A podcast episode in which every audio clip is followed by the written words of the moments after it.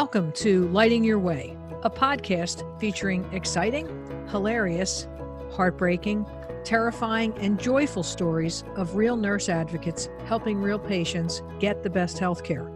Hi, I'm Nurse Betty Long. Each week, I and one of my nurse colleagues at Guardian Nurses will take you behind the curtain to help you better navigate the healthcare system when you or a loved one is sick or injured. All know about the incredible care provided by our community of exceptional nurses. But what happens when the script is flipped and nurses are the ones who need to be cared for?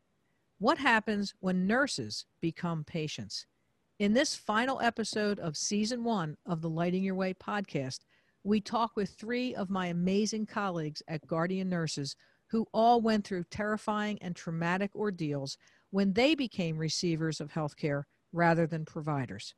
Lori Fitzpatrick, Lindsay Aliano, and Rebecca Zarkowski join me to share their insights on nurses as patients.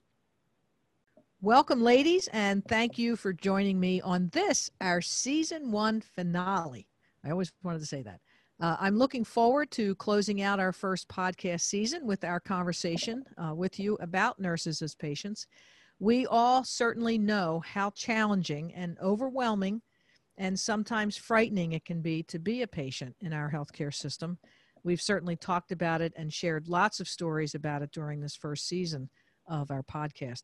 But I think it's important to remind our listeners that nurses get sick too, and we have our own experiences and our own emotions as patients. We're here today to talk about those experiences and those emotion, emotions. Since there are three of you, uh, I'd like to first ask you individually about your own experience, and then later um, I'll ask all of you a few questions um, just to answer. So I'd like first to start with Rebecca Zarkowski. Rebecca, welcome. Thank you, Betty, and congratulations on uh, a great first podcast season. Thank you. Thank you. Appreciate it. The first one down. First one's always the hardest. Very um, cool. Um, Very exciting. So, I, Rebecca, I think it was eight years ago uh, when you were a patient in the healthcare system, and I think you told me you had been a nurse for 14 years at that point. So, based on what you shared about that experience, uh, it sounded like it was a very scary time for you and your family. Could you tell us a little bit about what happened? I sure can. So, uh, you kind of mentioned what happens when a nurse becomes a patient. And first, let me say I'm sorry to all healthcare providers out there that have to manage nurses' healthcare. No, I'm only kidding. but so I had um, an acute change to my uh, acute, meaning all of a sudden I started having problems uh, with my GI tract. I had never had any problems uh, my entire life, including three pregnancies, but all of a sudden I started to have some problems and went to a GI, a gastroenterologist uh, gastrointestinal specialist uh, who did a full workup on me based on my symptoms. It took a better part of honestly 18 months and wow. four specialists wow. to figure out exactly what my diagnosis was. And at the time, they said it was something called colonic inertia, which is when your colon stops working. Wow. They don't know why it happened. It tends to happen to women mostly between the ages of 25 and 40. Wow. And uh, it is something that requires surgery. And so it was not emergent, thank God. I was able to schedule it. Um, I did my due diligence like I would have my patients do. I, I did my research. I found a leader in uh, that specialty. I got second and third opinions and felt pretty good about my decision. But as we all know, anything can go wrong right. in healthcare, and unfortunately it did. Well, did, and, did, you, um, did you do all that research yourself?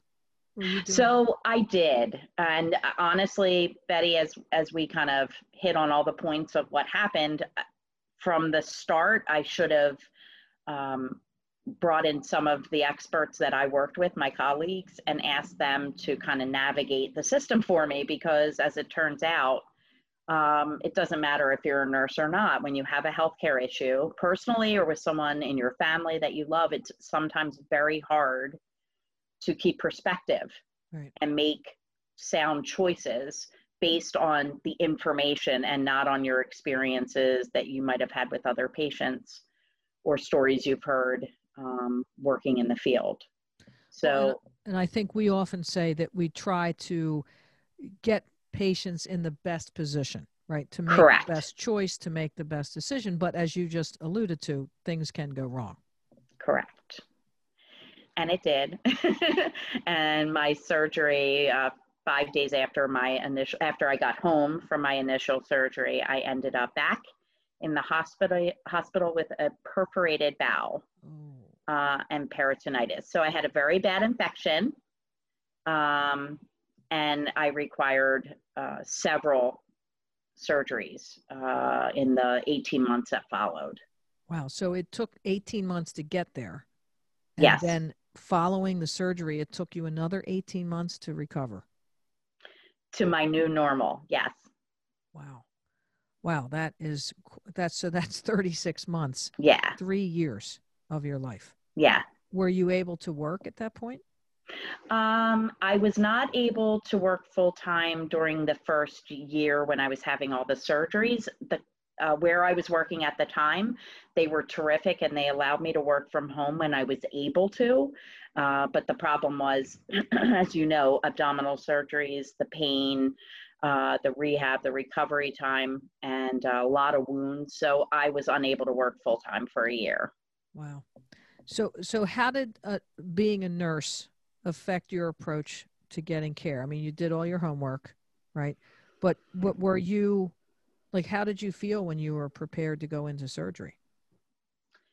I was still scared to death. I mean, I think having had three C sections, um, you know, the the gravity of surgery was not lost on me, and the risk and and understanding every time you go under the knife, it's a serious decision and it shouldn't be taken lightly. And I certainly didn't. I did feel like I, um, I felt like I was super prepared Okay. going into the initial surgery. Uh, and had I recovered appropriately, I may have been, but I'd never expected, uh, embarrassingly, I never expected things to go wrong for me because I'm a nurse and I should know when something isn't right and I should uh, proactively get help and all the things that you think people will do that I instruct my patients and advise my patients to do. Uh, as it turns out, when you're sick, uh, you kind of lose sight of of how to manage your own care. Again, another reason why you know my biggest regret is not having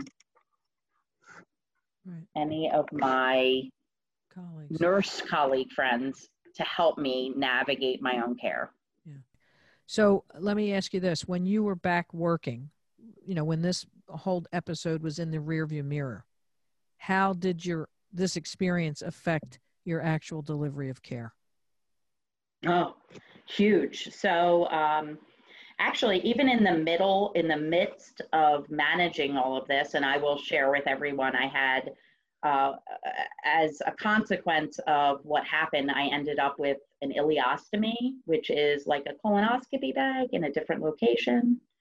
Um, so, there was a whole emotional component as well as managing the the uh, bag all the time. Hmm. So when I went back to work, I was working in the oncology uh, world, and as you can imagine, we have lots of patients who end up with uh, ileostomies and colonostomies and uh, colostomies. Sorry, and I heard my patients expressing the same worry and concern on how to manage the appliance and how to Mhm. clean and change it and quality of life and what you can eat, what you can eat. Something that I always kind of took for granted and assumed that our ostomy and wound nurses were educating my patients appropriately. But as it turns out, you know, they got written documentation like I did, and uh, I wanted to find a way to support my patients better than that. So I made a video on how to change a bag, and I uh, sent photos and step by step um, demonstrations on how to manage how to manage the bag, the appliance, and so I would say as a result, my care has become uh, more thoughtful more detail oriented Mhm. and definitely more sensitive to the emotional aspect that they may not be able to even hear what you're saying to them or how you're advising them or teaching them. Right. Did you experience that as a as a patient? Like when Yes. somebody was trying to explain? Okay. Yeah, So definitely. trying to ex- I explain how to work the the bag. first- And, I'm sorry. go ahead. The first weekend I was home from the hospital, my best friend, who is not a nurse, was staying with me to help me. And I was struggling so much and hysterical in my room. You could have, if you saw me, you would have died. And she knocked on my door and said, Why don't you watch a YouTube video of how to change the bag? And I was like, Oh my God, I never thought of that. Here I am, a nurse. And I did, and it changed my life. Just that one little thing. So that's kind of how I advise my patients with lots of things now. Like, you know, there's lots of YouTube videos that you can watch. wow. wow, that's pretty impressive. Right, uh, YouTube for for, for patients. yes. There should be a whole different channel. Remember in the hospital when there we used to be on the TV, I'm Joe's liver, and I'm Joe's heart. Like we would tell patients to watch that channel before they had surgery. Oh, that, oh, inside the hospital. Yeah, yeah, yeah, Yeah, I'm I'm dating myself. But Yeah. okay. it's okay. So, was there anyone uh, at that point in particular that stood out for you as uh, memorable? Was there anybody? So yes, and it's in, it's another kind of ironic story is that the one nurse who um, kept calling me every single day was actually the case manager from my insurance vendor, uh, which usually you don't see calls from them until you hit a certain claim amount. Right. And I hit that claim amount, believe me. So they gave me a buzz to make sure I was doing okay. And every day I'd report back all my symptoms. And finally, one day she said to me, I think you need to go to an ER. This is not normal. oh, Your Right. symptoms are not normal and you need to be seen. great. So it was late, late, late on a Tuesday. And I said, if I'm not better by the morning, I will go, I promise. And three hours later, I was in the ER by 911. Wow, good for her. Yeah. Wow, that's great. Yeah, and you know, right? So, so you have that benchmark to say, no, this is not normal. So Yes. Good for her. Okay, great. Um, is there anything else you'd like to include before I move on to Lindsay? Uh, not yet, but I'm sure I will eventually. Okay. All right. Thanks, Rebecca. So, Sure. Lindsay, Lindsay Aliano, welcome aboard uh, to the um, Lighting Your Way podcast. Your first time guest. Congratulations. Thank you for having me. I'm very excited to be here today. Yeah, thanks, Lindsay. Um, so, Lindsay, you um, you're you're new to Guardian Nurses, but you have been very open uh, about your experiences as someone who has mental illness. So, I I wanted Yep. uh, you to share like what was that journey like for you as a nurse? So, having bipolar disorder um, has made my nursing career um, uh, easier at times and certainly more difficult. Mhm. Um, I have, when I take care of a patient with any sort of mental illness, I feel like I can um, empathize with them quite a bit. Sure. I find that I empathize with their families a lot more. Um, it certainly makes me um, more aware of my patients' feelings, and um, I'm able to help them, I think, and understand a little bit better what they're going through. Um, and then on the flip side of it, there are times because of my mental illness, I'm a little bit um, more sensitive to, um, you know, certain patients' um, diagnosis. And sometimes I can get invested and you know have a lot of emotion towards that because I just understand their struggle. And um, you know I think that unless you are walking in those shoes you don't you don't understand it at all and it's very difficult because it's not tangible. Right. Um, it's something that uh, has been made to be villainized in the movies and social media um, over the years. Um, and only recently has there been a movement to try and understand those with mental illness. And so I feel it's my responsibility, um, being a nurse, that I'm, you know, that I speak about this and I vo- and I'm very vocal about it, and I don't think it's something I need to hide. Um, and it's important, I think, that um, the more open I am, the more people ask questions, and I think it's a great way to educate people, whether they're patients um, or other nurses or my friends. Yeah, no, absolutely. And I, I applaud you because I think that's a refreshing attitude, right? And one that we all uh, should should uh, welcome, right? So, Mm. uh, like, you. what was your journey like? To, so, you were a nurse when you were diagnosed. What, what? Tell me about the the process of being diagnosed. Did that affect your approach to getting care? Like, because you knew, right, that you had a mental uh, mental health, a nursing, um, I guess, section, right? So, how did you approach? That? Yes. um, well, unfortunately, it took a long time. Um, growing up, I was always depressed and anxious. Um, turns out that uh, 69% of people are misdiagnosed um, the first time around for being bipolar. Um, a lot of the other symptoms tend to be depression, anxiety, um, and then the patients are often medicated for that, um, and the other issues aren't necessarily addressed. Okay. Um, so I had been um, on many medications. I'd seen many different doctors um, and therapists over the years. Um, and it wasn't until ultimately that I was put on the wrong medication, um, and it actually incited mania. Um, so I had a manic episode um, due to the wrong medication and the uh, prescriber just not listening to my symptoms. Um, so that was really frightening. Um, and it gave me a much bigger appreciation for really speaking up and being honest. Um, I think sometimes people don't mention the little details of how they're feeling, and sometimes all of that together adds up to a diagnosis. Right. And uh, that's certainly true for bipolar disorder. So how has that affected how has your experience and and your diagnosis? I mean, you're certainly you know, you're you're very positive about it and talking about it, but but how has it affected your outlook as a nurse Be- besides being a proponent of talking about it? What else how else has it impacted your practice?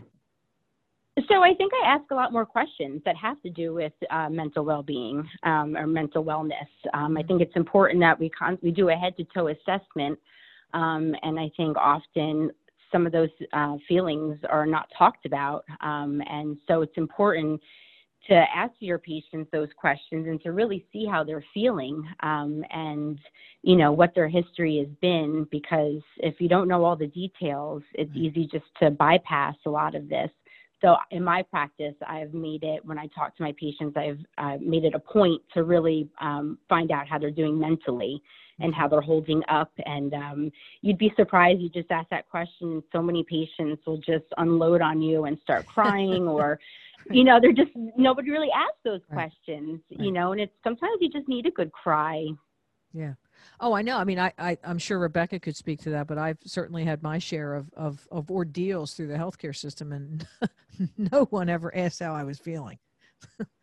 I think they're- right right, and I think I think a lot of nurses. Uh, I know that there are some uh, nurses in my career who like they kind of downplayed it. Like I'm not going to ask uh, because I don't think they wanted to take the time.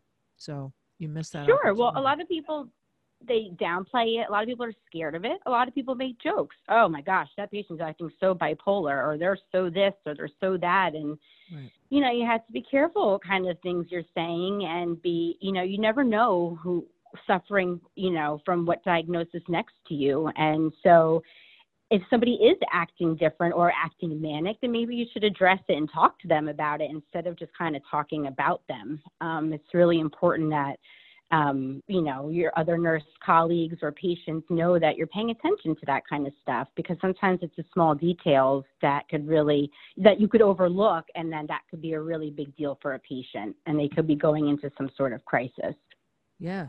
No, and um, uh, Rebecca, let me switch over to you. What Lindsay's talking about is, you know, again, we're making a joke that nobody ever asked, but did anybody ever ask how you were feeling? Because I'm sure you had some anxiety, maybe some depression after uh, three years Yeah. of dealing with that. Uh, that's funny. No, I think I think people were scared to like embarrassed to to come up to me and discuss it. Like Right. like I would be embarrassed to discuss what's going on with me. So I feel like they pretended everything was great. Yeah. Well, right. And pretending is not going to help anybody. Right. Um, Lindsay, was there anybody in your experience that stood out as memorable? Was there a nurse or you know a doctor, uh, perhaps that that helped you, or or that was the one who did ask how you were feeling? um, unfortunately, no one that I really worked with, um, but I did ultimately find um, a therapist who saved my life. And um, she was, and to this day, she is still a very important part of my life. And um, she actually took the time and, you know, dug down. And when I cried, she cried. And, um, right. you know, it was just really great to have somebody actually listen to me um, and um, I really needed that. And so she's been a wonderful, wonderful part of my life, and I owe my life to her. So having a practitioner that really will pay attention and listen to you uh, could be life saving. Wow, good. That's a great segue. Thank you, Lindsay. Um, yeah, sure. Thank you. Um, all right, Lori Fitzpatrick, uh, welcome. You've been on the podcast before. I'm going to switch over, talk a little bit about your story. So, welcome aboard again, Lori. Thanks, Betty. Um, you were diagnosed with cancer eight years ago, uh, and you have shared with me that initially you were misdiagnosed, uh, and you had been a nurse, I think you said at that point, for over 20 years. And that was your first time on the other side of the bed uh, as a patient. So, can you tell us a little bit about your story? Sure. Um, thanks for having me. And uh, thank you, Rebecca and Lindsay, for sharing your incredible stories too. Um, nobody ever thinks we get sick. I think we think right. we don't get sick. Um, and I certainly didn't think that I was capable of getting sick. So um, I had never had any kind of you know, chronic illness or anything like that. I didn't get the colds or the flu. Um, I thought I was pretty healthy.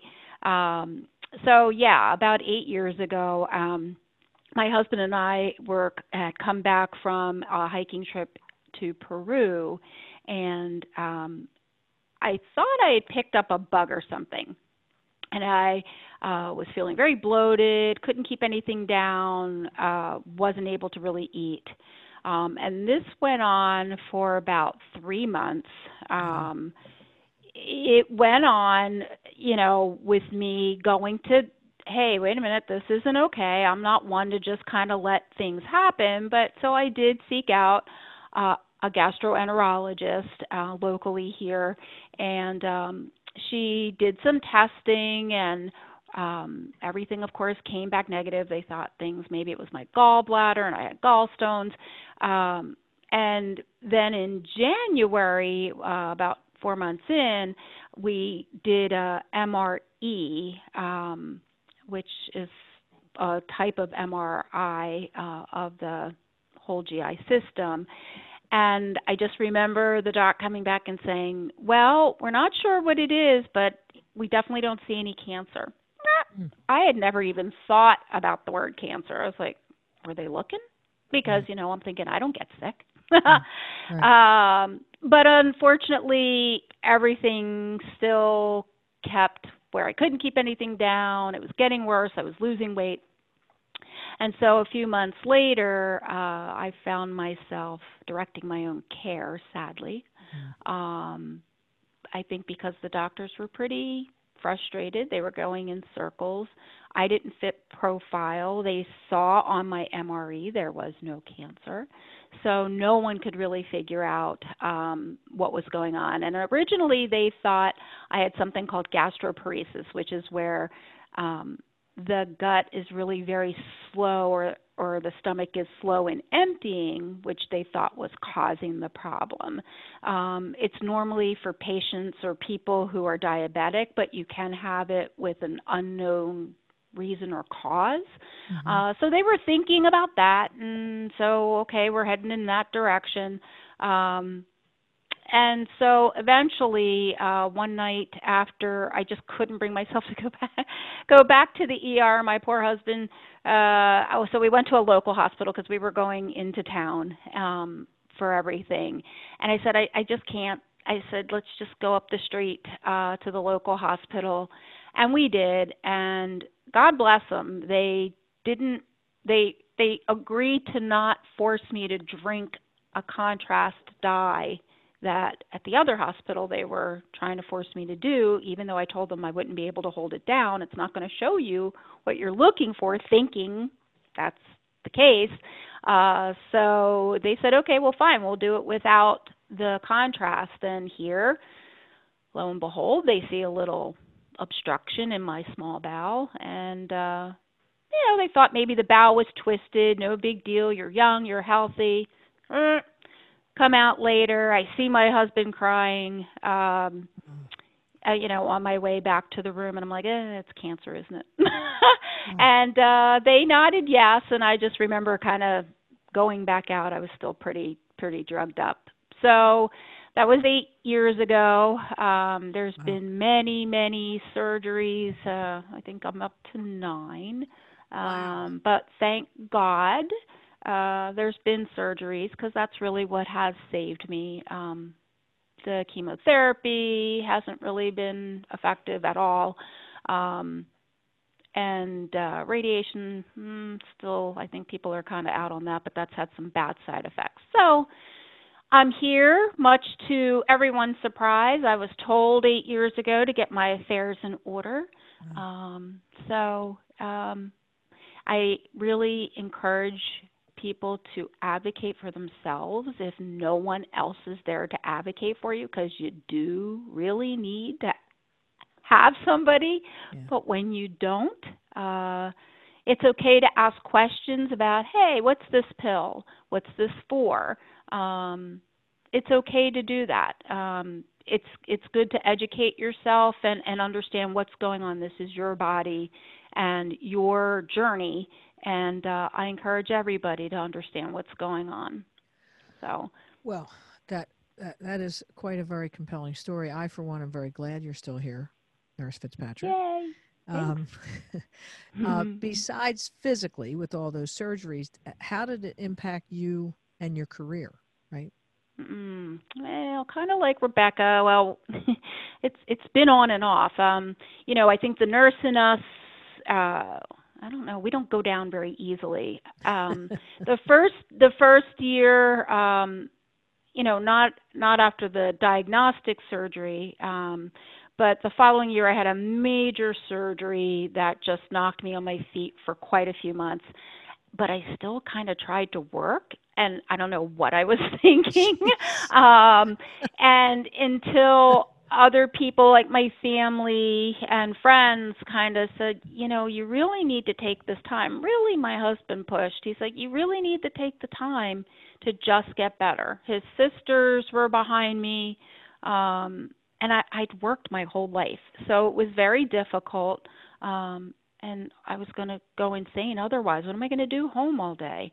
Um, so it was difficult. Uh, I was doing clinical research uh, for many years prior to being diagnosed, so I wasn't involved with patients like I was on the floor or in the unit, and I really missed it. So uh, when I finally was able to go back, um, I turned towards you. Thank you, and uh, you've allowed me to actually help advocate for for our our members and. It, it is certainly I don't want to say I'm like a pit bull, but it has um, fueled me to some degree um, in, in a way where I feel that patients aren't heard, like Lindsay was just saying, or no one's mm-hmm. taking the time. And it's not to fault healthcare overall. It, it's just, it is what our system is. Mm. And I, we just need to slow down and see the person. There's somebody on the other side. They're not a diagnosis, they're not the problem in room 402, whatever. Right. It's already a hard job for us, but if we just kind of took a minute and imagined that that person is either your mom or your sister or God forbid yourself, I just really think it wouldn't it really would enhance that person's experience with healthcare and and improve our nursing care as well. So oh. um, no doubt. I think, yeah, I, no doubt. I, I think that's, you know, partly what we what we experience at Guardian Nurses is not only mm-hmm. to improve patients' experience with the healthcare yep. system, but also yep. hopefully their treatment and diagnosis, yes. and yes. you know, get them through a little quicker. You know, holding their hands a little bit more. Yes. Um, yes which you know which we all want whether we're a nurse or whether we're not a nurse right that everybody right. deserves that right. Um, Lori, was there anyone in particular, as I've asked Rebecca and Lindsay, was there anyone in particular that stood out to you as memorable during that whole Um, experience? There is. Um, she's actually become a really very good friend of mine. Um, I had m- my major surgeries outside of the Philadelphia area, um, and my last surgery there, actually, I had been there almost like two weeks. Um, and my husband had come back home to take care of things and to work. So I was really missing my family, my dogs, and um, I, I had asked for pet therapy. As everybody knows, I'm a big dog person. Yeah. Um, to kind of try and help cheer me up, get me out of my funk. And um, one of the respiratory managers um, out there, she also volunteers as a pet therapist, and she brings her dog in to to visit a lot of the patients. Oh, Um, so for the rest of the time while I was there, um, I guess it was about another four or five days or so, she would bring her dog in to see me. Um, and then even on her lunch breaks, not that she got much, or early in the morning before she'd start work, she'd come in, she'd sit and she'd chit chat with me. And we really got a chance to know each other in just those that short period of time she's had cancer too. She twice, matter of fact. Uh, I think it was ovarian and colorectal. She she's had. So she she's had it tough too, and she really just got it. Um, and so we've become really close friends, and there hasn't been one day since we've met in the hospital where we either don't talk or text um, with each other. So she means the world to me, and she certainly has been one of the healthcare bright spots for me. Oh, that's good to know. That's good to know. Yeah, And her dogs, her dog is. Uh, and her still- dog Tegan, yes, which I still get pictures of. Does- Has she met your dogs? She has not. She was out here last year in the middle of the pandemic, uh, and I was supposed to go, but I was sick um, for a bit, and ended up we couldn't get together. So Oh. she has not had a chance to m- meet my monsters. I'm glad you called them monsters, not me. Um, um, thank you, Lori. So, so Rebecca and Lindsay, um, let's bring you back in, um, and Lori. So, one of the things that I always like to ask um, our guests is, you know, if if there was one thing that you would tell a nurse, another nurse, um, you know, if she's experiencing, she or he's experiencing symptoms or, you know, doubting what's going on or whatever, right? Is is afraid to to go down that road because they know what might be at the end of that road. What one piece of advice would you offer that person? Rebecca, let's start with you.